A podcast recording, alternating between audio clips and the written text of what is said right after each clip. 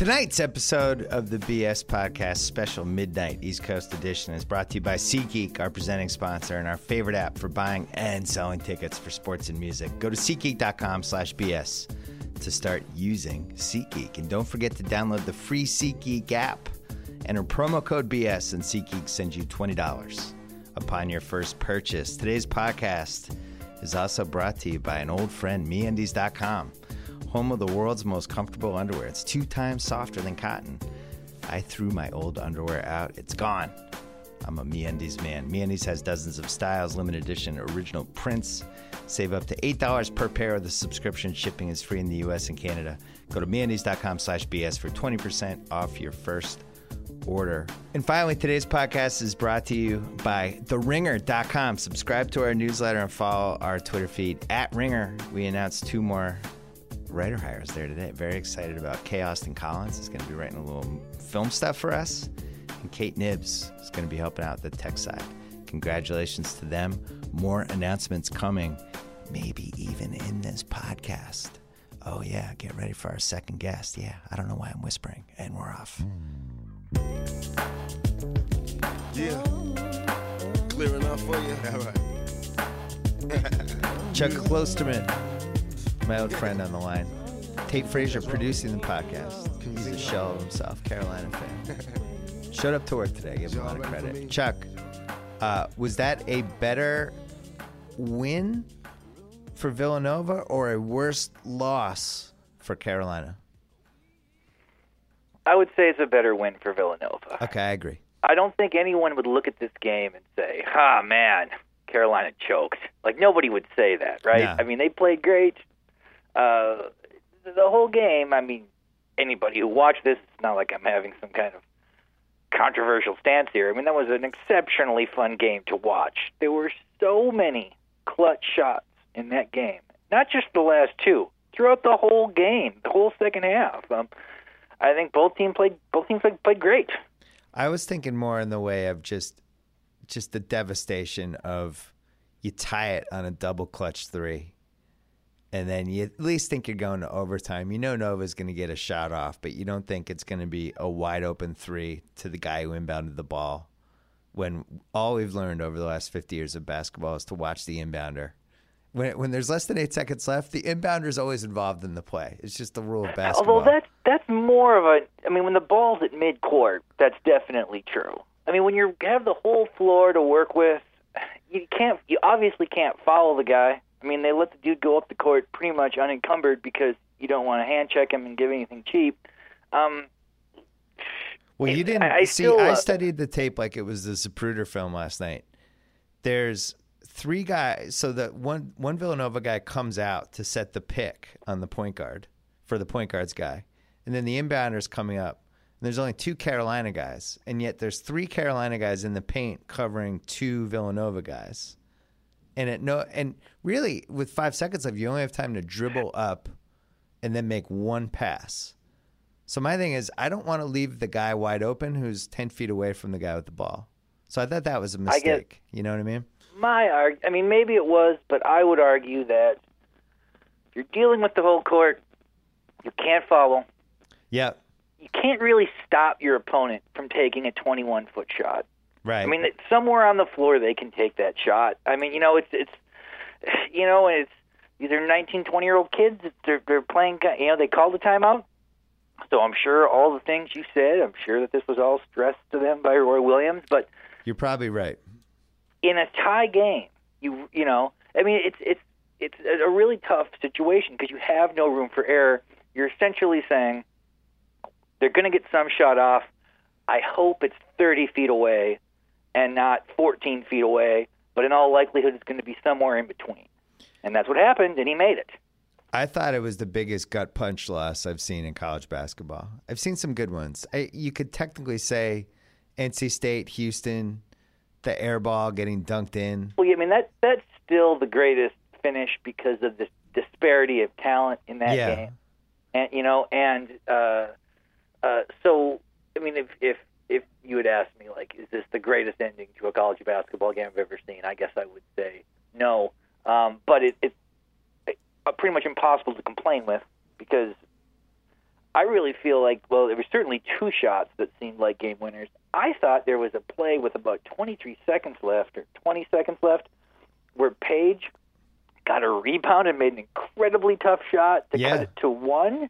I mean, I that is, I think I like it, you know. This is one of those rare games where, like, a couple times I sort of made audible sounds while I was watching it. I was right. just like, oh, you know, like, that's, yeah. And we're um, and we're grizzled sports veterans. See, that's why I think this was the greatest ending to a game I've ever seen and the worst loss I've ever seen, because the last thirty seconds, the Paige play, which nobody's going to re- – the first Paige play, which nobody's going to remember, I didn't even know how he got the ball. I didn't even see a satisfactory replay for – it seemed like he just lost the ball, and then all of a sudden he had it again, and he was doing this twisting reverse layup. And then the double clutch three, which was insane. I can't believe that well, went in. It, it was insane for two reasons. One, if he misses that shot, which a normal person would, he would, you know, ninety-five percent of the time, then people might be hammering Roy Williams for having just no play at the end. Sort yeah. of, you know, but he made it, you know. Um, and also, when you watch that shot, he's not just throwing it up there. I mean, he it looks like when I saw it live, I wouldn't say it looked lucky, but like it looked more kind of like chance. But he never took his eyes off the rim. He totally sort of uh, put himself back together again in the air. Shot the ball as cleanly as he could. I mean, it was he's a, that, that was the best.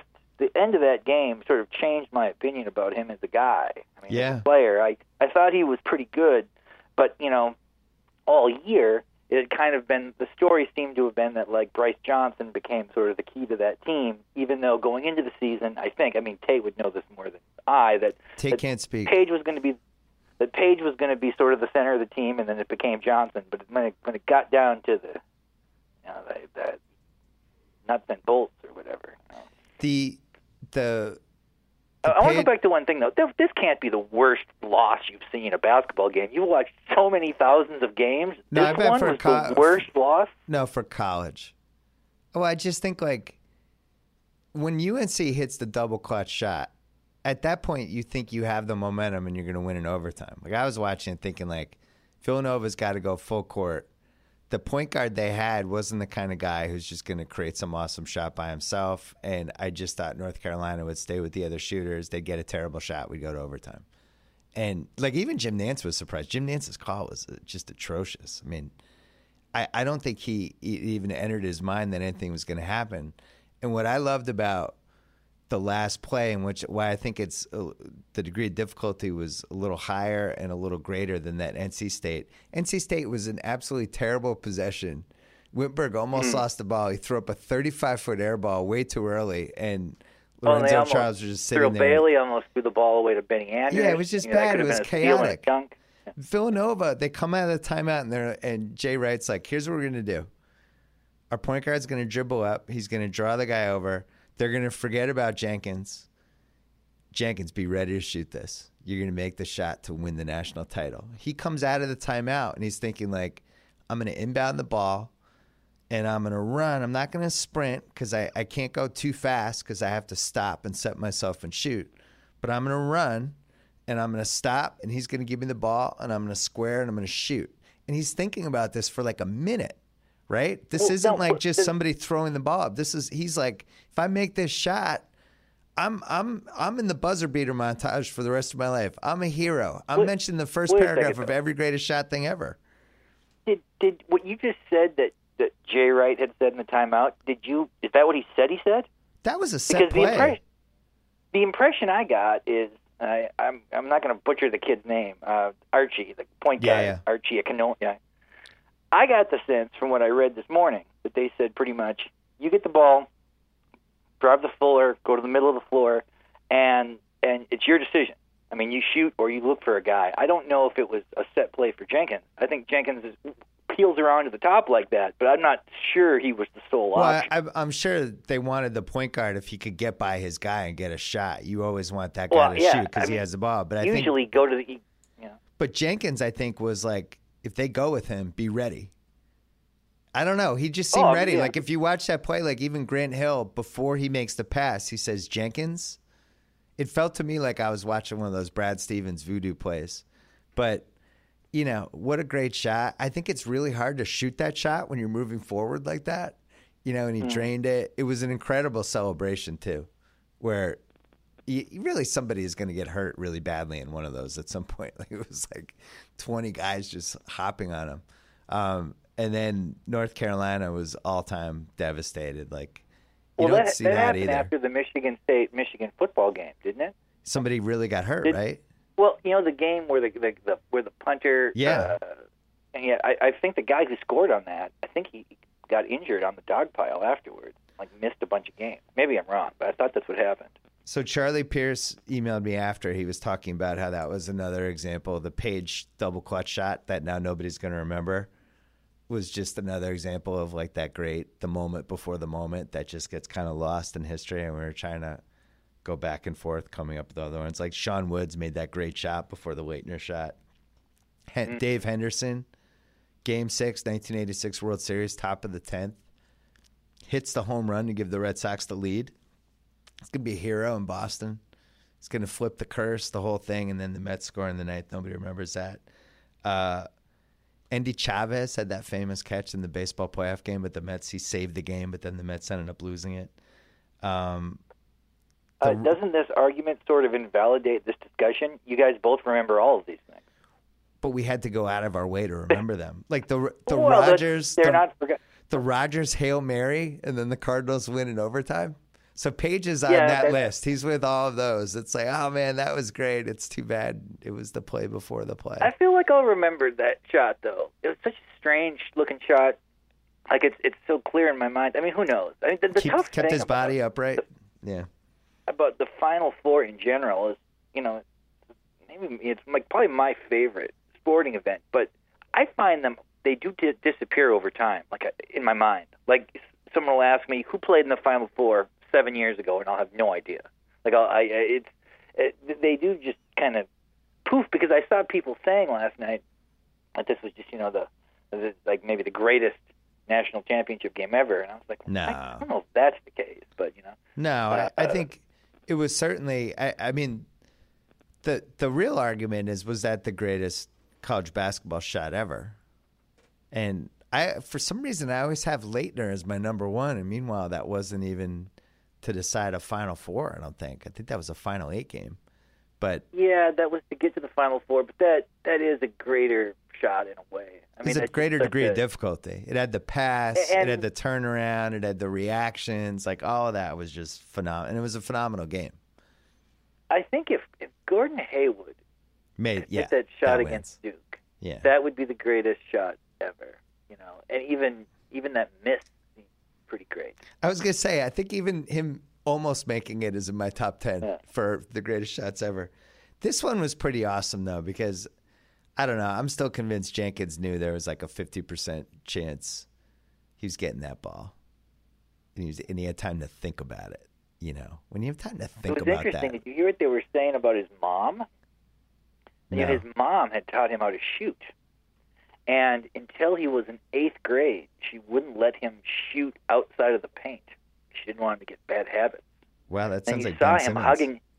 You saw his mom hugging him after the game, and she looks like an athlete. Like a, you know, they they were saying this, and I was like, oh, I wonder, I wonder what his mom looks like. And it's like she looks like a ball player.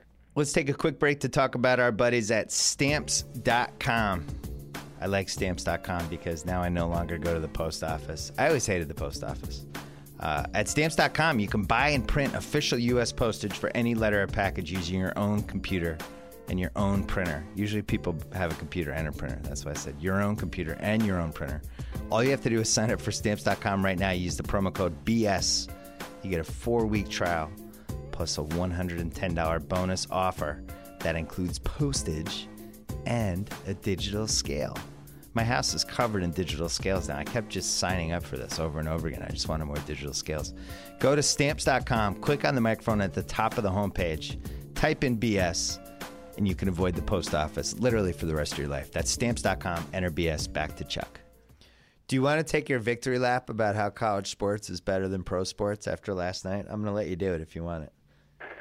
Well, I just... It it just always seems that way to me. It always seems as though these games matter more, and when they're great, the high end of these games so much higher because it's a single elimination tournament. But, uh, you know, it was a very interesting tournament this year. The first couple of days, really the first four days, were so great. Um, and then there was kind of a bad stretch in the middle. Mm. Then it was really great at the end again. Yeah, I was bummed.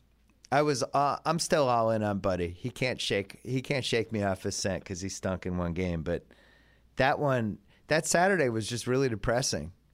It. It. Uh, neither game was good, and Oklahoma not only played badly, but sometimes in college sports this happens where the team just knows and they they they disintegrate. And it really seemed like it started like when they went on that twenty-five to three run or whatever it was. Just Oklahoma just didn't want to be there anymore. It becomes one of the, it's like the Little League World Series where you're like, oh my God, should we stop this? Uh, Plus, you know, on the Saturday of the Final Four, when they're having these teams play in those huge monstrosities, you know, it's yeah. just this weird venue, um, and it does seem like sometimes a team will show up and they're just they're not in the right mindset, and it's over really fast, and then it just kind of becomes sort of a you know. joke. Yeah, what's weird is Villanova wasn't shaken at all by that by that bizarre stadium. I mean, all these stadiums look really strange to have a basketball game being played in them. That one seemed super strange. It just seemed like the seats were low and they just kept going back. I've the first time I ever played basketball in an N B A arena, which was the Staples Center like five years ago, I, I was so flustered by the glass backboards with the with the weird distance, with the, how far the seats were behind the glass backboard. Everything was short. It was like an optical illusion. It, it really takes you a while. I can't even imagine playing in that in a football stadium. I don't know. Some people can do it. Bird always used to have trouble in the Silverdome. Remember when they, the Pistons would play in the yeah. Silverdome? And that, that, uh, it's interesting in his book, doesn't he go through like every venue in the N B A and oh, yeah. he like shooting at in Drive? I feel like that's part of that book. But, Everyone uh, hated the Silverdome, and that was a real advantage for the Pistons because people would go in there and they didn't know what to make of it. And I don't know what the statistics, how they back up. I'm sure there's some way to figure it out, but that was always the legend is like they, these shooters would go in and they'd be just freaked out by it. But I wish... It's kind of interesting too because wouldn't it... Don't you think a lot of these guys must have grown up playing outdoors where it would essentially be very similar and that there'd be you nothing behind the basket? It's not with the gla- not with the see-through backboard, though. I think that's the difference.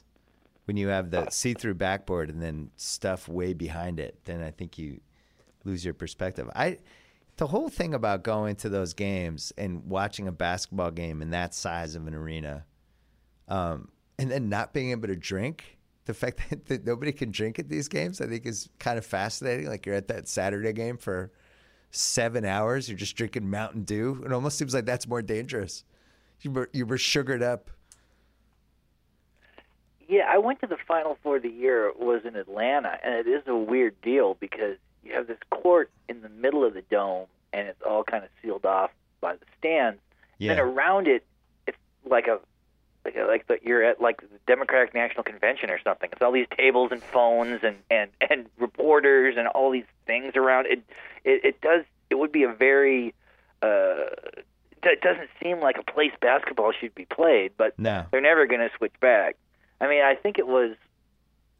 When was the last time that they played a Final Four? In, in a, they played one in Lexington, Kentucky. Um, it was the year that. Uh, Sam Bowie and Mel Turpin were there because the belief was that if Kentucky gets to the Final Four that year, they'll be unstoppable because they're playing at home, and then they got beat in the regional.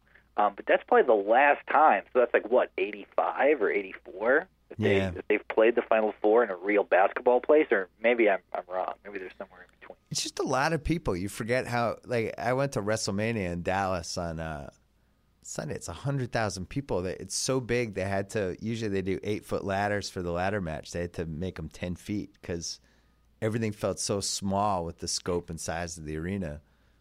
You know, they, how, how do you even how do you even know that? Because like, how do you how do you know they increased the ladders? Be, well, I'm going to name drop right now. It's going to be one of my best name drops ever. I was talking to The Miz okay. before the show.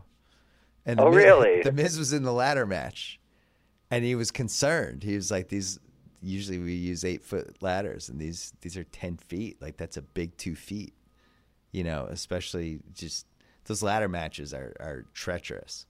So he was concerned. Okay, so so out, outside of a discussion over the ladder logistics, what do yeah. you and The Miz talk about? Like what, Miz, what, what, what, kind of, kind of, kind of reenact the conversation, a conversation you would have with The Miz in this scenario. All right, The Miz, Grantland fan. Uh, he's been on my podcast. He actually came over to my house a few years ago to do my podcast. Okay, and so you're so, you're you're you're you're you're maybe not friends, but you're definitely acquaintances. Definitely, like always excited to see each other. And saw him before the match. He was with his wife. Does he hug you? Does he hug you? Big handshake. Couple shoulder slaps each way. Uh, he knows I'm a giant Railroad fan as well, so we always had that little bond. And then just like, how you feeling? And we start talking about the ladder match, and he's talking about uh, just, you know, yeah. And his wife was all nervous next to him. Yeah, they get, they, you know, those guys, they take some major bumps. And, it, and it's one of those things, like the ladder goes the wrong way, you dislocate your ankle. Like, you just don't know. Um, wait, can we go back to college basketball for one second? Sure, sure, sure. So you were saying about how these things all, you get older, these shots, these things all blend into each other, all that stuff.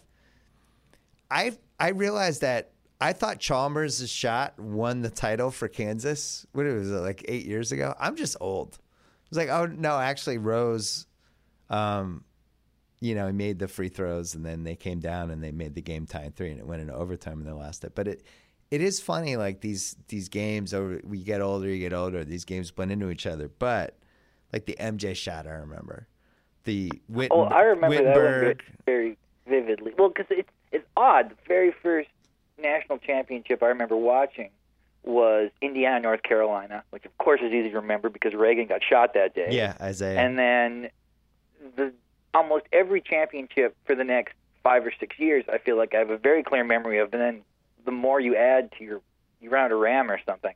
Uh, plus, I have this, uh, I have a strange history that any time I miss an N C A A championship, it tends to be a classic. Like the, the Kansas game you mentioned. Yeah. That was when I, remember when I was briefly living in Germany? Yeah. That was the weekend, that was the weekend I moved to Germany, so I missed that game.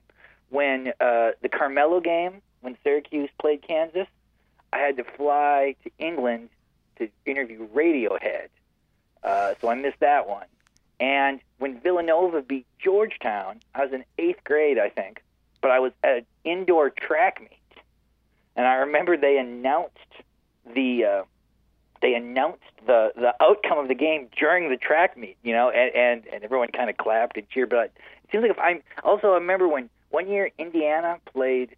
Uh, U N L V on on the, in the Final Four when it was like Steve Alford and Armin Gilliam and all those guys. Oh yeah, classic game. Armin Gilliam was that. Like I was at a, yeah, I was at a livestock judging competition, so I was like looking at Hereford cattle, judging them during that game. You know, I was just a huge Indiana fan, so the whole day I'm thinking about this game, and then I get home and I hear all about it. I think that's when it was still in the afternoon. They still played those games in the afternoon. That is one of the great things about the, the Monday Night Championship game is if you do go back, you can always remember where you were, where you watched it in each game. I just yeah. can't totally remember what happened, but I can always remember where I watched it.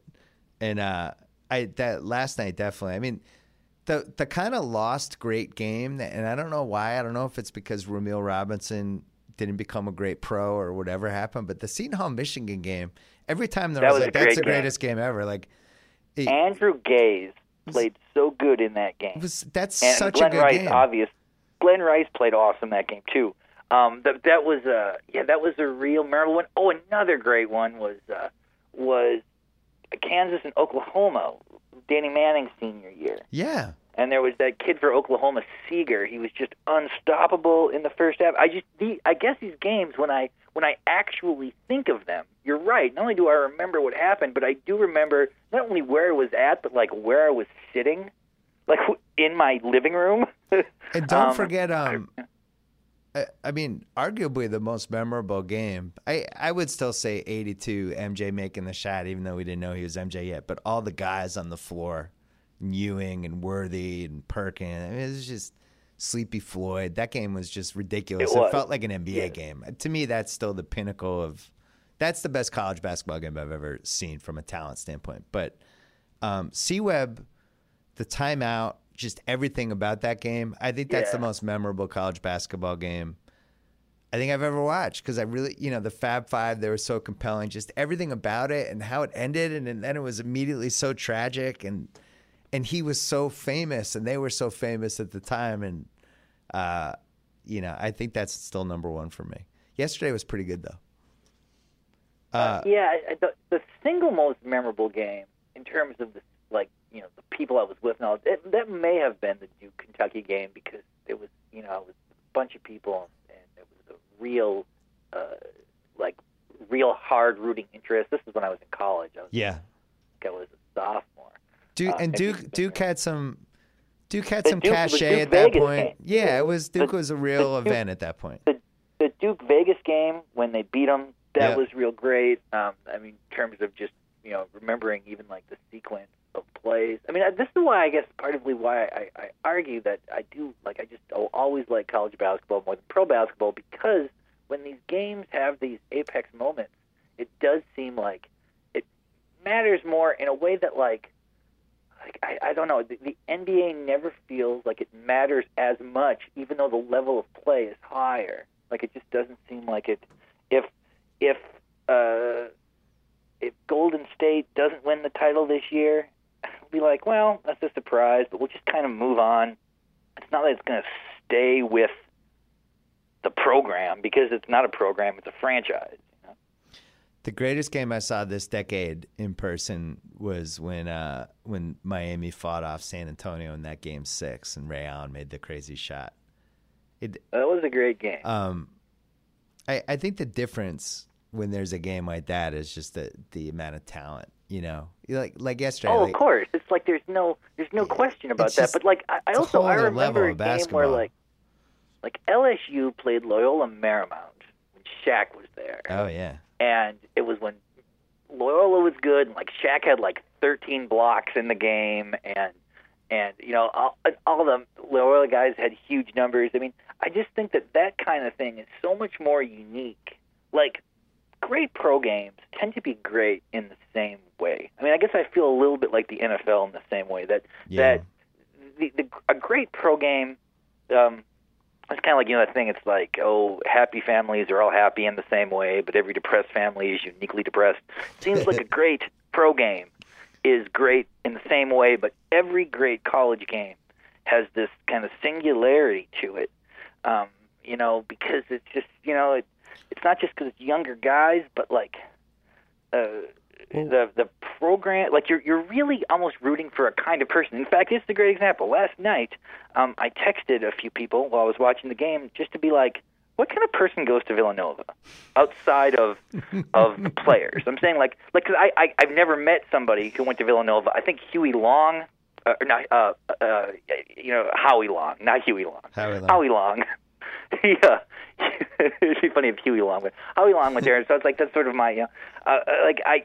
Uh, but that's something that doesn't happen at the pro level. Like you don't watch the Spurs and you go like, huh, what kind of wonder kind of person lives in San Antonio? Like that doesn't really happen, you know, because there's this agency with like going to a school, and that you kind of represent the kind of person, you know. And you got the cheerleaders crying, and the, the players are more likely to cry in college. It seems like there's more raw emotion. But, you know, you look at something like that Miami-San Antonio game six. LeBron played the best nine-minute stretch I've ever seen him play in that game in the fourth quarter. To basically, he, he kept Miami in that game. He just went to another level. And then San Antonio went to another level with the shots they were getting in the last couple minutes. And all of a sudden, you know, it's about to be over, and uh, the chaos, and then Ray Allen makes the greatest shot I've ever seen in my life. I don't. That's that's the element that I just don't think you're going to get with college. The college seems like more more raw and relatable and chaotic. Well, I just think that there's if you love a pro game, there's only one reason to love it: greatness. Yes. Like the what you're describing is sort of possession after possession of raw, unadulterated greatness. But in college, there's a hundred different reasons to love the game. You know, you, you, a game can be interesting um, just because, like, the, the difference in styles, like boxing, is so profound. I mean, how often do you see a pro game where what's unique about it, or what's sort of fascinating, is sort of the dissidence of styles. It happens a little bit, but it happens in college basketball all the time. I will say this, though, that why, you know, because we've had this discussion, I don't know how many fucking times now over the time we've known each other. I, I feel like we talk about this every other year. I love it. But one thing that that does sort of, uh, I think, a card in your favor, something, you know, is that, in my memory at least, when you would watch college basketball games, every possession seemed meaningful. Didn't matter when the game was, if it was in January, because people really cared about winning the conference. Yeah. Like you'd be watching, you know, Indiana and Illinois or whatever, and winning the conference was such a big deal that the game would seem, you know, more meaningful. Now it has shifted, I think, that the players have sort of been socialized in the same way the public has, that they really only care about the tournament. Like, I just don't get the sense that a lot of these kids still care about winning the A C C or winning the Pac twelve. They're concerned about getting into the tournament, getting a good seed, and playing well there, which has, to a degree, professionalized college sports. Isn't like part I, of that, I, but isn't part of the problem with that that they keep s- switching teams in all these different conferences? Like, I don't even know who's in what conference anymore.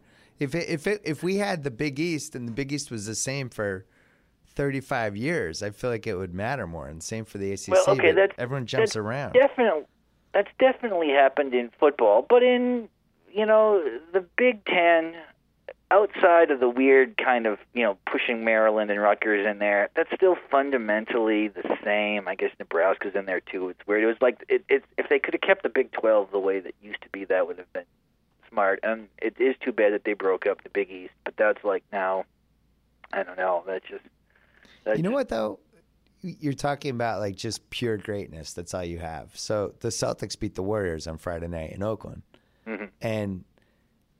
You know, other than that, that was the best the Celtics have ever played for Stevens. It, it actually made me think, in the I know I'm a giant homer, in the right scenario where Cleveland does seem like they're ready to fold a little bit, like just mentally, even though LeBron's been playing great the last two weeks. But just mentally, I think that team's fragile.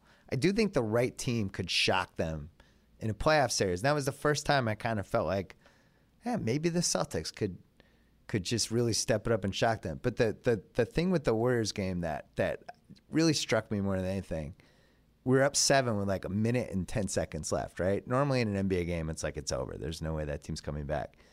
I was so scared of the Warriors. I just assumed they were going to hit a three.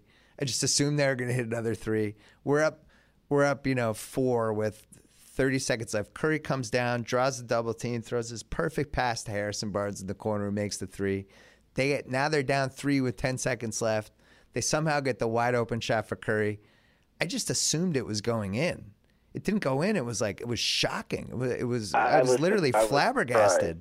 Was yeah. it, and I don't remember feeling that way watching an N B A team in twenty years since the the Bulls. Yeah. Like Jordan got okay. to that point where you were just shocked when Jordan didn't come through.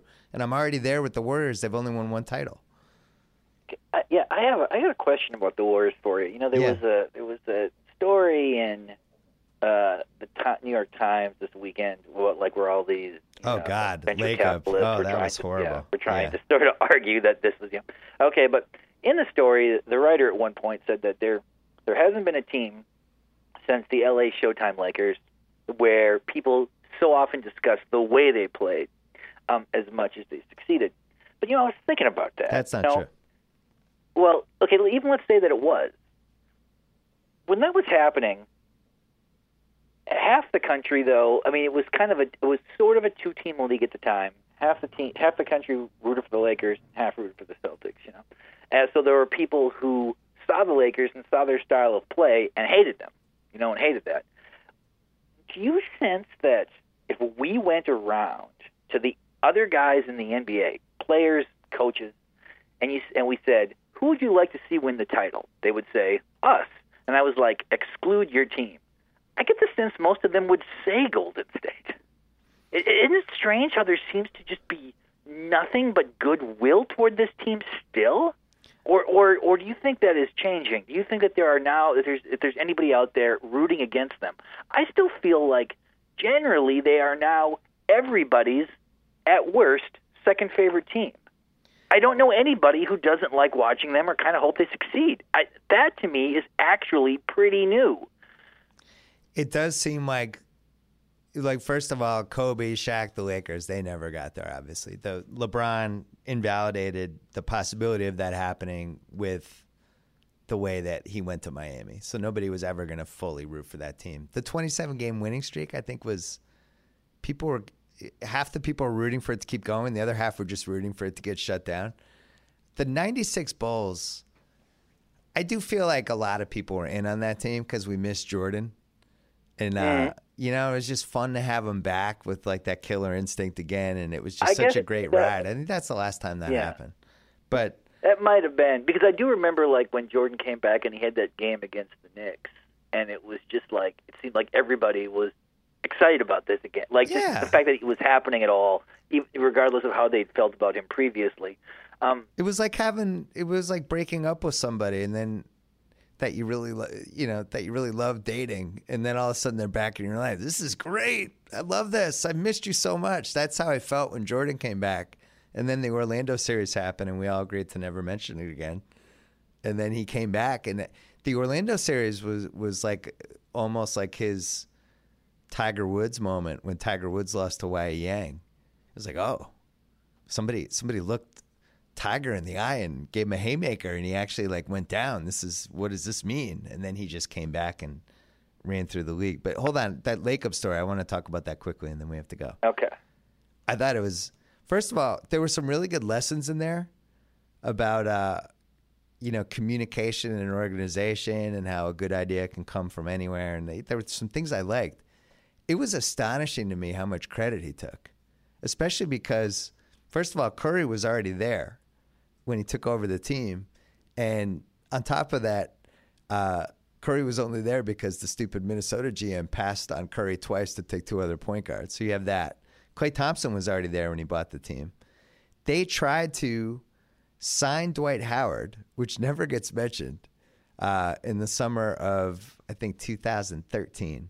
They remember they threw all their chips in the Dwight Howard thing. They cleared cap space for him. The year before, they tried to sign DeAndre Jordan. If either of those things happen, none of these titles happen, right? And they've also they've been extraordinarily lucky f- with injuries. Like their top three this year has really played almost every game. And my point is, if if I had had a pretty nice run of luck there and some things happened that maybe if they had happened, it would have been terrible. Like what Stan Van Gundy, they almost hired, and he turned them down. He went to Detroit and they settled on Steve Kerr, who was the right coach for them. A lot of things could have gone wrong for them. And if I'm owning the team, I'm at least mentioning that luck's a possibility for all this. I'm not just saying, oh, this would have happened anyway.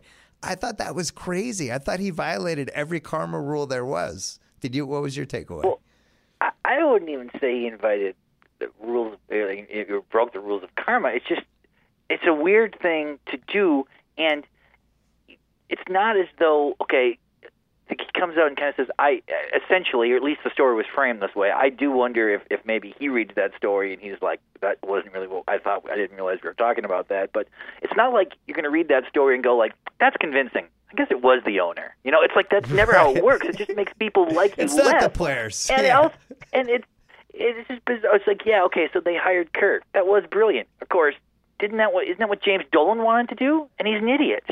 I mean, they, it's like, so they would have hired him. Or, or like, uh, at one point in the story, it kind of suggests that, like, well, you know, one of the smart things they did is they did not interfere with Jerry West when he wanted to make these moves.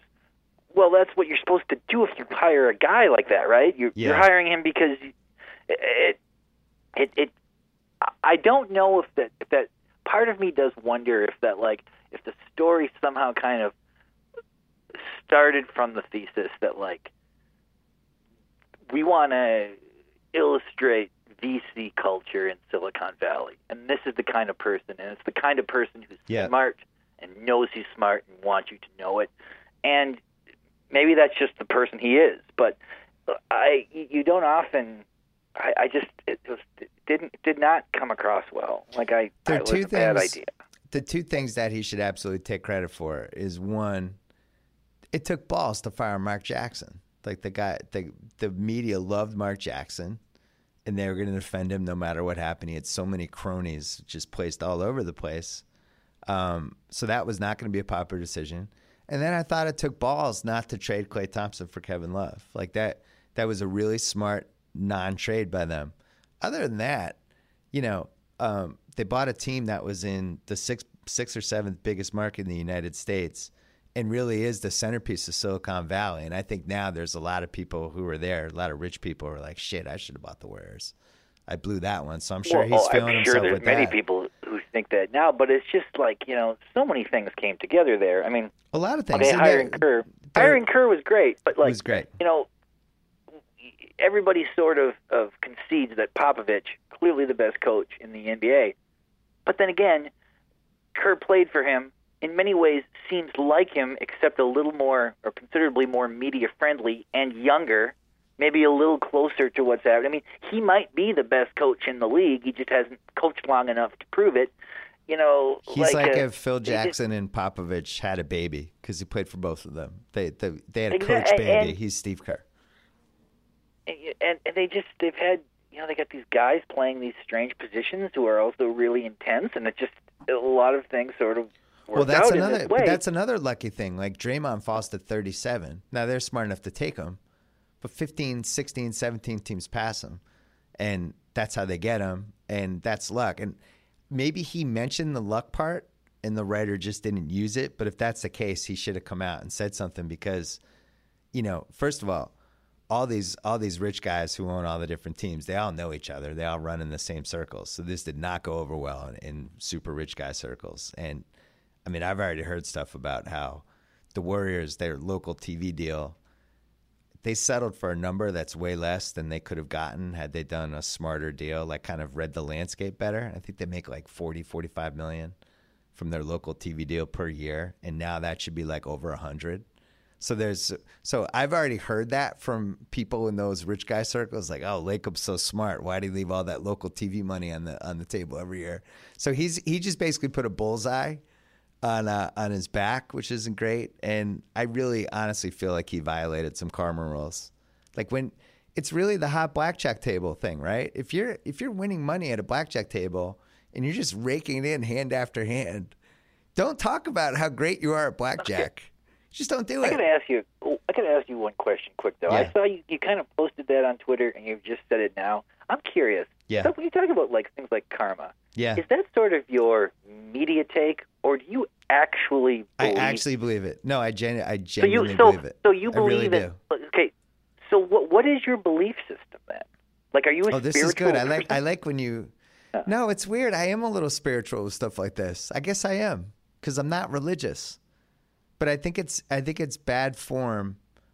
Well, first of all, uh, no, it's definitely bad form. I think humility karma, is a good what thing. What you're actually saying is that you're you're saying that there is that in some ways he intangibly has put the team at risk of winning the title. I do. I feel that way. His, Does that make me a crazy person? I honestly feel that well, way. I, I, I, I'm not going to say it makes you a crazy person, but I'm wondering what makes you think that. Like, have you had experiences in your life that have validated this? Do you just feel like the universe must work this way? It only seems reasonable that doing something uh, negative will bring negativity. Are you kind of like, like, do you believe like in crystals and shit like that? Like, would you, no. like, or, or like, feng, how about feng shui and like the way your house is designed? Do you believe in that? No, I don't believe in that. But do you I, read your horoscope?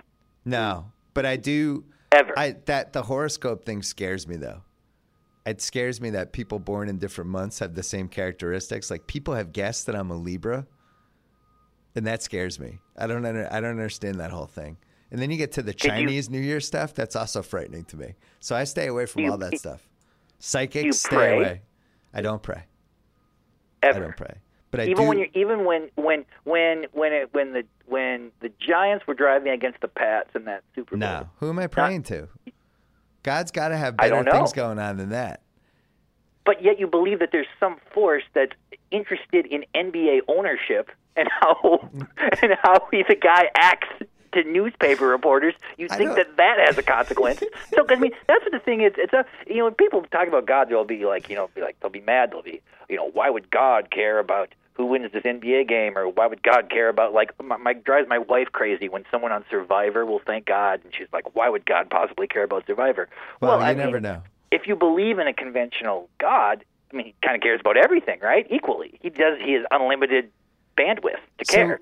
So it's like you, you could, you know, you could do this, but, I mean, also praying for a team would essentially mean you're praying against a team in may, a weird maybe way. Maybe this but is I, all being shaped by all the experiences I've had watching sports and, and gambling and casinos, and it's not rational at all. Is that so possible? So do you believe in luck? I believe in luck. Do you believe some people, do you believe some people are inherently luckier oh, than other absolutely. people? Absolutely. I one hundred percent believe that, and I and I don't have any explanation for it. I do think some people are luckier than other people. I absolutely do. Well, some people certainly have better luck, but you're saying going forward, like, okay, if you, you don't have to mention anybody, but like you can just imagine the entire Ringer staff in your mind. Yeah. You believe someone on that staff is intrinsically luckier than everybody else, and as time moves forward, that person will have more success, not based on what they do or who they are, but because luck is on their side, and it's already on their side. Tate, you can't Tate's retroactively like say they were lucky. You know how Tate I met, is lucky? I met Tate because he was he was a Grantland intern who was delivering some things that I owned in the Grantland studio.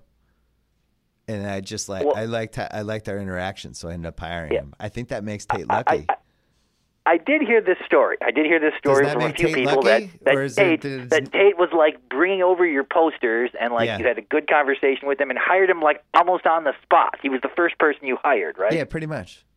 Yeah. Okay, but wouldn't that? But now that also might make me insane. I don't know if that make it's either Tate's lucky or I'm insane. It's one of those. He things. was able to get an internship, so that's part partially, you know. To his credit. It's his ingenuity. Um, he yeah. must have a certain degree of, of social likability that when this person you did not know came to your house. That's true, him. But he has ten thousand Twitter followers now. I don't know how that plays out with him. It could end up being like and a he, bad eighties movie. He came to your house on the right day. That's the biggest. It was thing. sunny. I mean, I'm a, I'm a huge believer that the biggest factor in my life has been chance. And I think with most people, Uh, that the biggest factor in their success or lack of success is chance. However, to me, that's very different than luck. Everybody will have certain chances where things will work or they won't, and a window will open and you jump through or you don't. I just don't believe, like, a leprechaun is, is making the decision. Like, I don't feel like there's anything making luck happen. Okay, so, but if you're Joe Lacob and things are going great for your team and you've been really lucky with injuries to your top three guys, and just things are going great, mm-hmm. would you talk about this publicly and brag about it? But that... that so basically that, you're that's saying there's, there's no... arrogant. Like, he's an arrogant person, but I don't... I guess I don't think that him doing this will uh, will impact whether or not they succeed, unless, in a tangible sense, maybe Steve Kerr reads that story and goes like, who's this guy? This guy... Like, my boss thinks he's smarter than me, or maybe that the players might uh, be mildly offended if they read the New York Times, but you know, but I don't, I don't think that there's any cosmic aspect to it. I mean, or or or is that short-sighted? Am I being childish by trying to like this is like like is this naive realism? And I'm saying basically the only information that exists is the information I know. I think this is almost like a form of a religious conversation. You're more pro-chance. And I agree with you that chance is a major factor, but I also believe in obeying the rules of karma, and I don't know why. I don't really have a rational explanation for it. But see, that's a belief in God. Like, a belief in luck is a belief in God, because it's a belief in a in a force, like a, like a supernatural force greater than yourself that can influence. All right, I've written about this before. So before the Red Sox won the World Series, I went to an Indians-Red Sox game once. And we basically needed to win the game to to to to uh, have play, a playoff chance. I think it was two thousand. And Nomar hit a ball, and it hit the very top of the wall. It seemed like it was going to be a homer, and it hit as high on the wall as it possibly could without going over the wall. And it bounced down, and he ended up getting a double. And he was on second base with no outs, and we were down by a run. And all of us thought we were going to lose because the ball didn't go over the wall. And you had thirty-five thousand fans in Fenway who were just convinced we were going to lose, and that was it. And we and we ended up not scoring, and we lost, and we didn't make the playoffs. So what does that mean? Well, do you believe in, in psychic energy? Can thirty-five thousand people with a bad feeling cause things on the field to happen? See, I think happen? I do, because I was there and I could feel the energy. And I think that's that's kind of how I feel about this Joe Lacob thing. I don't like the psychic energy from those quotes. It's the same well, reason, like, if I, I'm yeah. gambling at a, at a blackjack table and I'm doing well and some shithead sits down and starts doing some weird stuff at the table, I get up no matter how well I'm doing. I don't want to deal with that. So what does that mean? Not And not because you're annoyed, but because you think that that player is bringing something yes. to reality yes. that will affect the, the, the sequence of cards that will come out of a deck. Well, did you see in that article Joe Lacob said he's one of the best black he's one of the best ten blackjack players in the world? That was another one. I was like, how do you say that? It's an insane thing yeah, to well, say. He's never going to win again. But again, that's karma. I don't know. Well, but, I just well, so that might be just a reflection of the way the guy talks. So maybe maybe if we were talking about, you know, if the, if the reporter had been like, "Oh, you know, me and my wife play Scrabble." That guy would be like, "I've never I've never lost at Scrabble." Like, maybe he just says that. Maybe he just says things like so that. Maybe this so is when just they ask him is. about his basketball team. Yeah. Well, we're going to find out. We're going to find out if karma exists in sports over these next two well, and a half months. This will actually Warriors. prove it, huh? If, yeah, so if the Warriors do not win the title, proof that karma exists. If they win the title, karma is a sham. Well, this has been a meaningful podcast. This then. is it. This, we're in the finals of karma. This is the championship finals of, of karma versus uh, chance. All right, we have to go. Uh, we have to call David Shoemaker. So okay, let's continue this at another time. You bet, man. Chuck Klosterman, thank you. Let's take a quick break to talk about baseball season. Oh, it started. Games have happened. Don't you wish you could catch every baseball game? Well, now you can. Only T-Mobile customers get a free year-long M L B dot T V premium subscription. It's a one hundred nine dollars and ninety-nine cents value. For free! And you never miss a game. Hurry and sign up by April tenth, and you can catch any out-of-market game all season long. That's over twenty-four hundred games and over seven thousand hours of baseball. My God, that's a lot of baseball, and it will never touch your data plan this season. Thanks to Binge On. Only from T-Mobile, you can stream your favorite team's games without using any of your data. So switch to the Un-carrier today. And if you're already a T-Mobile customer, sign up at T Mobile dot com slash M L B. It's that easy. You have to sign up while you're on T-Mobile's network. New M L B dot T V premium subscribers only. Blackout and other restrictions apply. Visit M L B dot T V for details. But yeah, it's that easy. I only watch the Red Sox games, but I could watch every Red Sox game on my T-Mobile phone. Why wouldn't you do this? Again, Uh, sign up at T Mobile dot com slash M L B, and you have to do it by April tenth. And since we're talking about streaming, I'd be remiss if I didn't mention we announced a little show called After the Thrones that's going to be on H B O Now. It stars two of your old friends, current Channel thirty-three stars Andy Greenwald and Chris Ryan. They had a little podcast that once upon a time was on a site that breaks my heart to mention. I'm not going to mention the name, but they used to talk about Game of Thrones after it happened, and now they're going to do it again, and even better. It's going to stream on H B O Now on Mondays as early as we can possibly get up, get it up. I'm hoping midnight, uh, but it'll be up shortly after the show. It's going to be awesome. These guys talk about that show better than anyone on the planet, so get ready for that. April twenty-fourth, Game of Thrones premieres. Shortly after that, After the Thrones, it's happening. Congratulations to Chris Ryan. Congratulations to Andy Greenwald. I am looking forward to it. All right. And uh, in professional wrestling, sometimes, well, it doesn't happen anymore because we only, the W W E owns everything. But in the old days, uh, somebody would be on W W E on Monday Night Raw or something one day, and then they would be on the other place the next week, and the announcers would act totally surprised like they didn't know it was coming. I think we're in one of these moments right now. The newest member of The Ringer. My God, that's David Shoemaker's music. Oh, my God, oh, what's he doing here? Oh, you didn't know? Oh, it's a pleasure to be here, man. Yeah, so your last day at E S P N was April fifth, and on April sixth, we're here. And you're a member of The Ringer. You're going to be our art, you're going to be our art director. You're going to be our uh, wrestling columnist, and you're going to have a podcast for us. And I am very excited. I'm excited too, man. I guess a lot, probably a lot of people that just follow my wrestling stuff don't know that I always had a real life as an art director, and uh, it's really cool to be combining those things together. And we wanted to get you to L A so we could have you in the office, because over, over all the other things you bring to the table, one of the biggest things is we really needed the guy at four forty-five p m on a Friday who's like, where are we going for drinks? And I think you can be that guy too, you know, the, just the good for the clubhouse guy. Oh, man, I was just saying the other day that, like, I'm going to die and my tombstone's going to say David Shoemaker, he was a great hang.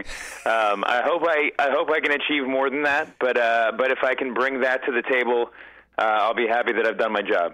Well, that could at least be in the first paragraph of, of your obituary. So we, we saw each other we saw each other in Dallas at WrestleMania, and uh, I, the show, I think it's still going. I think WrestleMania thirty, it's not over yet. I think we all just left. It was at like four hours and forty minutes. Um, I don't know. Why so long?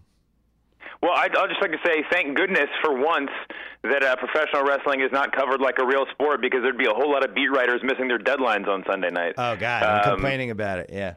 Yeah, it would have been, Twitter would have been a terrible place to be, as if it wasn't bad enough already. I don't know, man. I had a good time on Sunday. Uh, it was a, it was good to see you there. I think the W W E Network caught us uh, in a couple of frames together once or yeah. twice. Um, but uh, you know, it, it was it was all in all kind of a good show. It had a lot of really cool moments, but it was a show that was sort of built around the moments uh, and not a lot of thought towards um, some of the other big aspects. One of the craziest things was, like what you just said, the show went so long. I mean, to, to bring out The Rock, who's great, and then to bring out John Cena, who's also, you know, is exciting to see, but to have them go, I mean, that weird little segment went until after eleven East Coast time, and then to have a main event that, that I mean, seventy-five percent of the people in attendance were sort of mad that match was happening to begin with, to put that right on last after eleven and have no special hijinks, you know, nothing happening in the match to make it more interesting was was a real bold move. It was, um, if I if I were going to play conspiracy theorist and say that they were trying to get Roman Reigns over as the greatest heel in W W E history, that would have been exactly the way to do it. But yet he's not totally a heel yet. They just won't do it. Why won't they do it? What are they waiting for? This should have happened a year ago. Yeah, there's two things. One is, obviously, you know, Vince McMahon and other people backstage have a very strong vested interest in him being the next Rock or John Cena or whoever, and they want it to work no matter how how much they're hearing that it's not working from the crowd. I mean, but the other thing is, if there is a counter, if there is like a, you know, a, a, a counterpoint going on in that conversation, there's some extent to which he's already such a good heel, even more so than John Cena was, that, you know, I mean, the whole audience, the whole crowd at WrestleMania was booing him, but booing is more important than cheering, you know, in professional wrestling. Like that, he was getting a real reaction, and as soon as you turn him heel, you know, we're talking about how awesome it is. So I don't know. It's, I think that there's, you know, it kind of cuts both ways. That's why when uh, they told me ahead of time that they're going to show me on the big video screen, I, I I would much rather have been booed. So that's why I flashed the Patriots logo. I was very excited. Yeah, about get, it. get getting booed is much better than wise Bill Simmons on, on the big screen. Yeah, yeah, yeah. That's, or that's like, exactly or right. like there's some applause and some boos, or just general confusion. It's like, I just want the boos. I want I wanted some heat. I want some real heat. Uh, the Roman Reigns thing, though, this I think you've even you even wrote about this for Grantland maybe two years ago about like the new wave heel, which is basically yeah. not the traditional heel, but somebody who still generates anger from the fans. It's just a different reason for the anger, but it's still the same anger, and he does for whatever yeah. reason. Yeah, I mean, it, I mean, it's it's just the way the modern wrestling world works. So much of the fan base is driven by internet conversation and back, you know, backstage chatter, and even the fans that, that don't really engage that way still sort of end up having, uh, you know, a, an opinion close to that because they engage via Twitter or whatever else. All these other websites that they'll that they'll go on are, are kind of spouting that party line. So everyone's sort of in on it except for the sort of younger demographic. And, well, I mean, you can speak from firsthand experience. I saw you with your son this week, and he's and he's kind of getting out on Roman Reigns. So, I mean, yeah. there, it it, trick, it trickles down. Um, but yeah, it's it's tough. It, the, the hardest thing about it is there is as effective as some of these modern era heels can be, and we saw it with, you know, Triple H most recently. Um, is is if you're really getting people to hate you, uh, there's a fine line between that kind of a nuclear heat and what, you know, we call, what we, we refer to in the in the business as, as X-Pac heat, which is just sort of like, you know, people are booing because they want you to go away. Right, which is basically where Sheamus is right now. Well, yeah. I mean, that when Sheamus when Sheamus is on top, and people are just sort of like, you know, they don't think that's the that they, everyone wishes they they could be doing something different. Yeah, yeah. That, that he he gets that reaction sometimes. I like Sheamus a lot, though. I also like X-Pac. I want to make that clear. Well, you also, I mean, your old podcast was called Cheap Heat. I don't know what we're calling the new one, but there was a lot of cheap heat during uh, WrestleMania. Like when you start dragging out the legends, and you, you kind of know. I, I love seeing him. My my son, when he absolutely lost his freaking mind when Stone Cold came out, like he really, he almost had a stroke. Uh, and it's great, but you know, at the same time, it's the equivalent of if the N B A brought out Larry Bird and Magic Johnson right now, and you know, all of a sudden they're beating the Warriors. It's just it it it, it doesn't help the Wyatts, I don't think. Yeah. To no, get their asses I mean, kicked was... by The Rock, you know, I, I don't know. Yeah, I mean the Wyatts didn't even get a lick in, uh, which was sort of which was sort of weird. Um, but talking, but of all the legends that came out, I think the biggest shock was Shawn Michaels. I mean, you said it would be like if the N B A brought Magic Johnson and Bird back, it would be like if they both came back with LeBron James's body. Right. I mean, that Shawn Michaels looked Shawn Michaels looked like he he was about ten years younger uh, and uh, and a whole lot more. Uh, uh, What's the word? Chemically enhanced. Um, he looked incredible out there. Well, it it did seem to open the. the Shawn Michaels comeback door, because he yeah. looked like he was in shape beyond just, yeah, I'm still staying in shape. I exercise twice a week. He's like, yeah, I'm still staying in shape. I'm ready to be in a Hell in a Cell match in two months. Like that was the vibe I got from Shawn Michaels.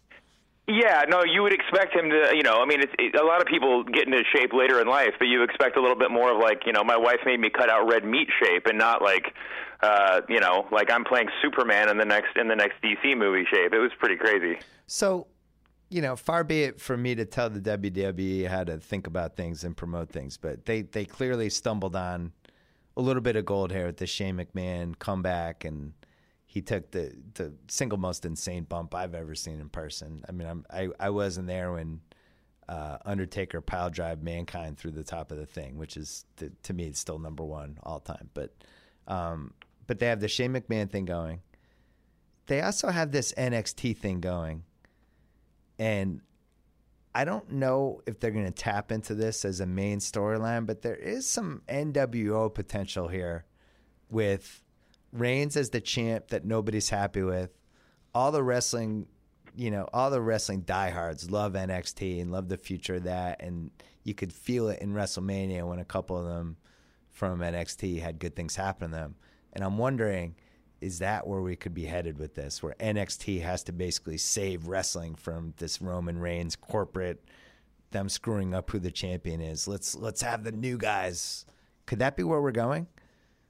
I mean, there's been a lot of there's been some chatter about it, and and I think that there's definitely elements of that uh, that are possible, especially when, you know, if this ends up in a sort of Shane versus Triple H battle for control of the future, battle for the future of the company thing. Although, like you said, N X T is sort of the de facto heroes, and and uh, and, and Triple H is, is on the other side of the spectrum, even though he's the sort of godfather of N X T. Um, so it'll be interesting to see where it goes. Uh, you know, Monday night they brought up about half the N X T roster onto Raw, yeah. or, or announced them for SmackDown. So, um, you know, I don't know how many more they're going to bring up in the near future. But, I mean, I agree with you. I, I, I kind of think that the Shane, I mean, they're, they're separate things. The, you know, Shane coming back was, I mean, I guess you could, we, you know, you could, and I did predict how big that sort of return would have been, but the degree to which it happened, you know, the amount of hype that he received compared to everybody else was sort of shocking. Um, I think in general the N X T thing and just sort of the, the, the new generation, not just the young ones, but the new debuts on the roster, um, have been really, I mean, are kind of the uh, this incredible breath of fresh air. I thought about it on Monday when I was watching the people they had competing for the number one contendership, minus Chris Jericho. It's all guys that are, you know, sort of on that. They're not, you know, N X T what, all, but they're all the sort of new generation of guys from the indie scene and stuff. And and you know, you look at those, you look at that crop of wrestlers, and especially the women. Um, that the the women's championship match at WrestleMania I thought was great. It was excellent. And Charlotte's Charlotte's crazy moonsault off of the top rope onto the floor scared me more than Shane's giant off the cage bump did almost, because it was just, I mean, the odds of missing your, you know, missing the landing are so much higher. Um, but, you know, I, I was sitting there during that match, um, and there was, you know, a five-year-old girl who ran from somewhere in the back and just leaned up against the railing for the entire match and was purely captivated. She had a mini Divas title belt around her waist mm. and was reacting to everything. And I was just sitting there like, I'm sitting behind the next, you know, a, a future W W E Women's Champion, you know. And it, the way that the way that young fans are gravitating towards the women and towards wrestlers like Kevin Owens and Sami Zayn and A J Styles, I think really, you know, if they have anything, if they've caught any lightning in a bottle, I mean, they they really should focus in on that. Yeah, and you know, and you correctly wrote the piece about last week about how WrestleMania, this is a weird one because so many stars are injured and out and all that stuff. You could make a case like they're actually probably better off developing all these new people, and even having somebody like Jericho in a WrestleMania thirty-two match. That's such a better match if it's A J Styles than Finn Balor. You know, that, well, that steals the it, whole show if it's those two. And it, I, I don't know why they just won't kind of make that leap. Well, I mean, I've, I've said I've said back at Grantland a bunch of times that, that you know, John Cena, his greatest attribute, and and not to take anything away from Cena, his twenty fifteen was an all-time year, but yeah. his, his, the most important thing he does is let your favorite wrestler look important by standing in the ring with him. And, you know, there's always going to be a really important role for guys like Jericho and Cena and Randy Orton and even, you know, the Big Show to be the to be, you know, the person across across the ring. Um, and you, you just sort of legitimize it in their, you know, in, in all the kind of casual viewers' minds.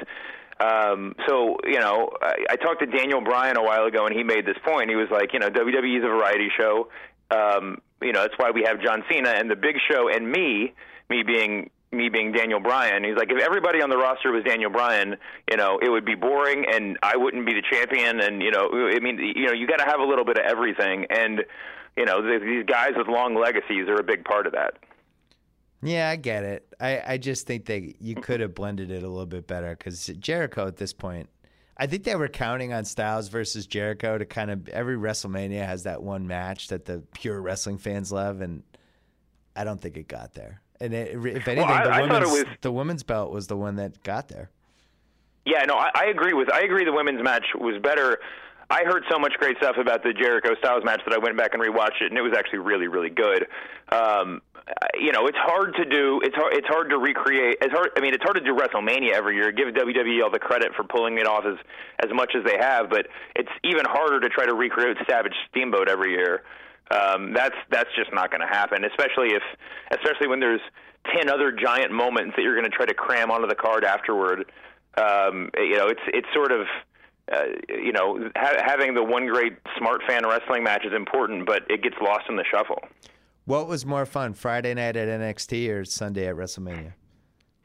Well, I mean, N X T by far, but, you know, and, and anyone listening to this that hasn't been to an N X T show, one of these events, and one of the, you know, one of these big SummerSlam or WrestleMania or anything, or just a regular N X T event, check it out, because it's crazy. But, you know, just like everything else, I gotta be. I gotta kind of. People think I'm a sellout when I say stuff like this, but I, but I firmly believe it. The N X T show was really awesome, but only like when you have WrestleMania to compare it to, or you have Monday Night Raw to compare it to. It's just such a different vibe.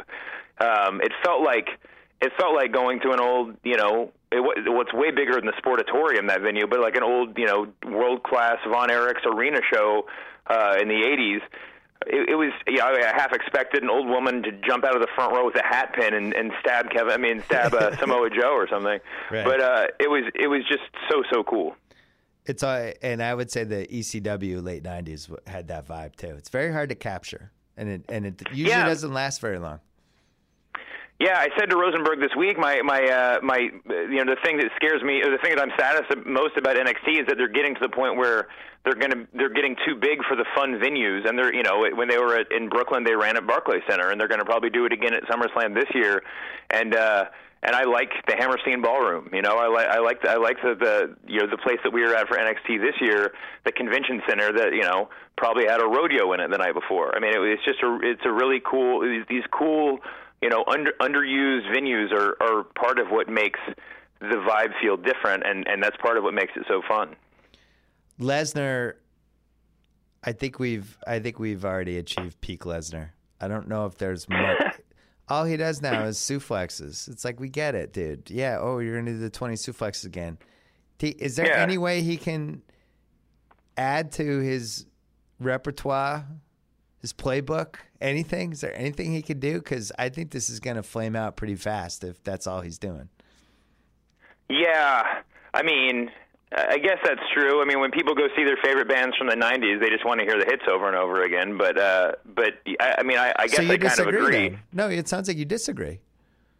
Well, I mean, that that's not what I would want to hear, and and especially if he's, I mean, if he's a current, if, if you consider him a current, you know, significant wrestler, and not just a, he's not, he's not a throwback act like, you know, uh, you know, if you know, The Rock is a little bit when he comes back, and certainly not like, you know, if you brought in Hulk Hogan or whoever for one last run. I mean, it's not just doing the doing the three moves and getting out of the ring.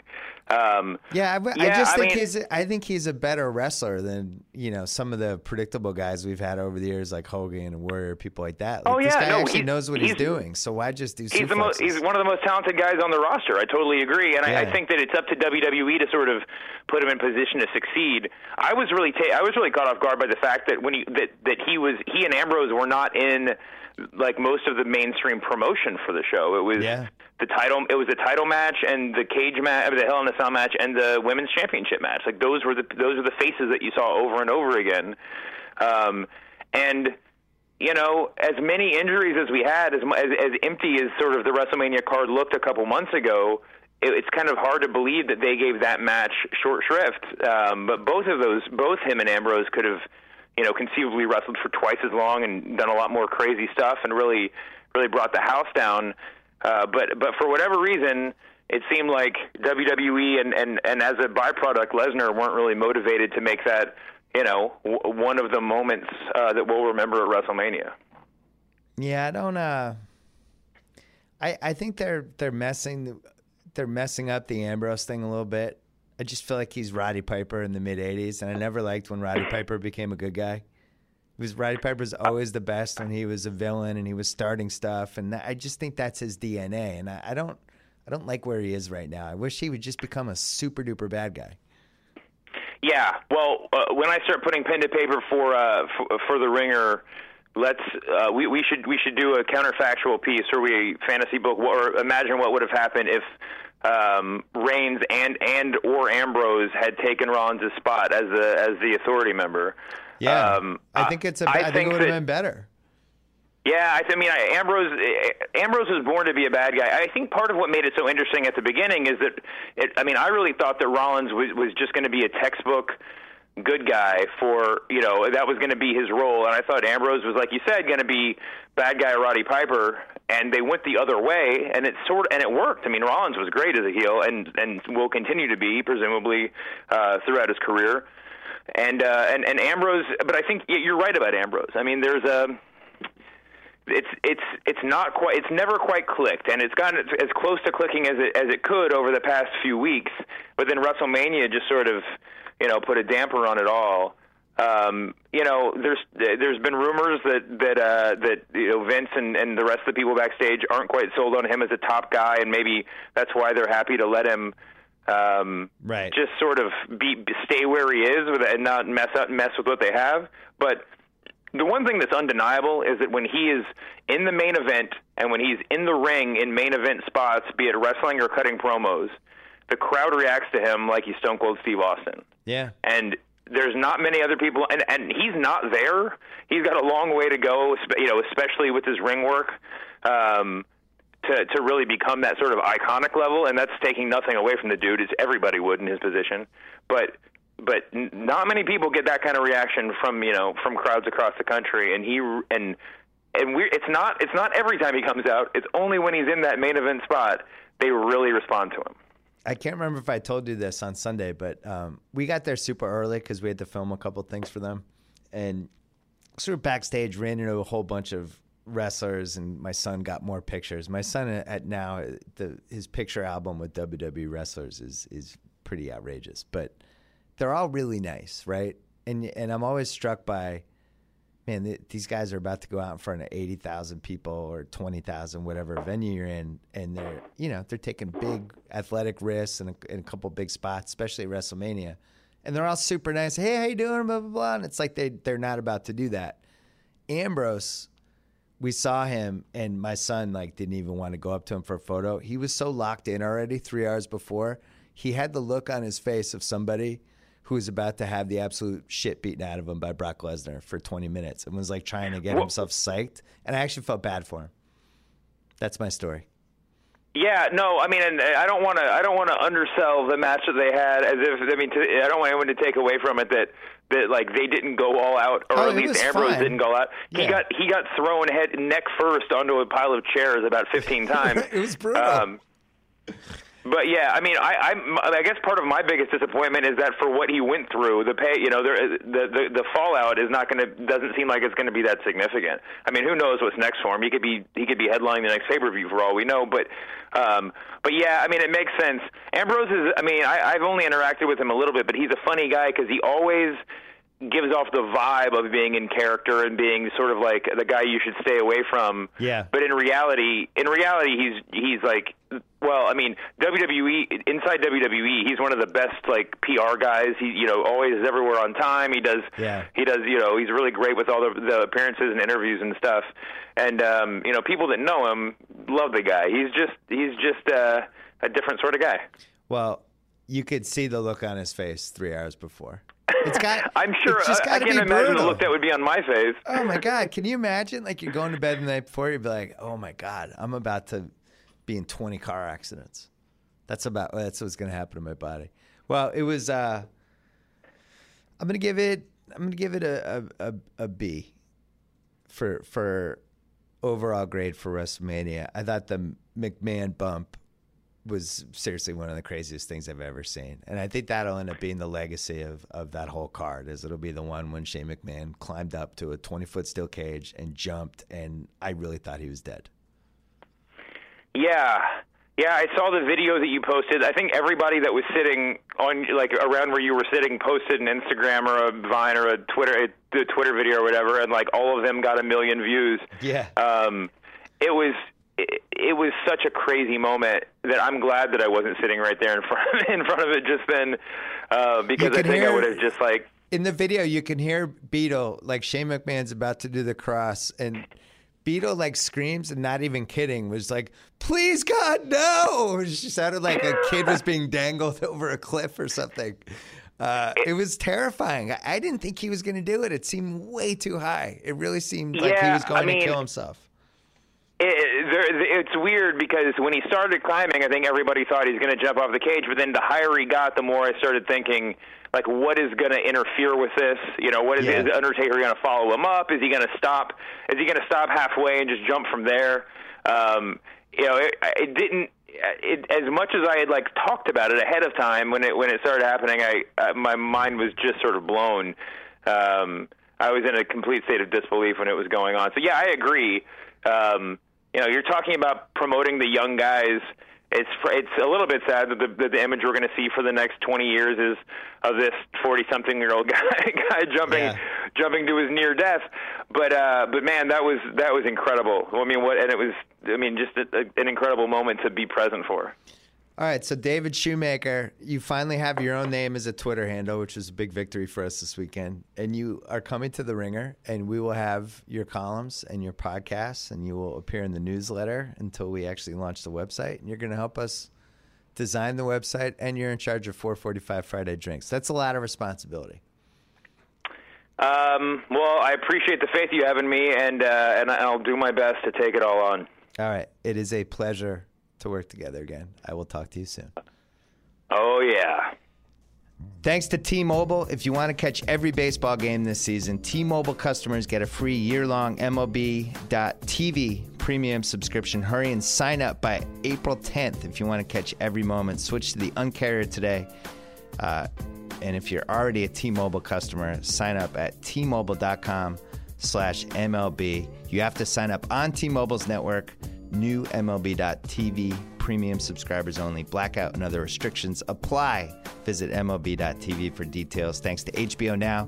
You don't need cable or satellite to watch H B O. Download the H B O Now app. Start a free one-month trial. It's the only way you're going to be able to watch After the Thrones, premiering shortly after Game of Thrones on April twenty-fourth with our buddies Chris Ryan and Andy Greenwald.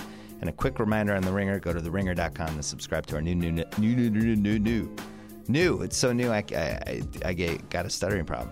Subscribe to our new newsletter. We're closing in on one hundred seventy-five thousand subscribers. I think we already crossed that, actually. Getting great feedback for that. Check it out. Website launching soon. A lot of good stuff happening. Things are great. See you later in the week. We about this bitch. Anytime y'all want to see me again, rewind this track right here, close your eyes, and picture me rolling.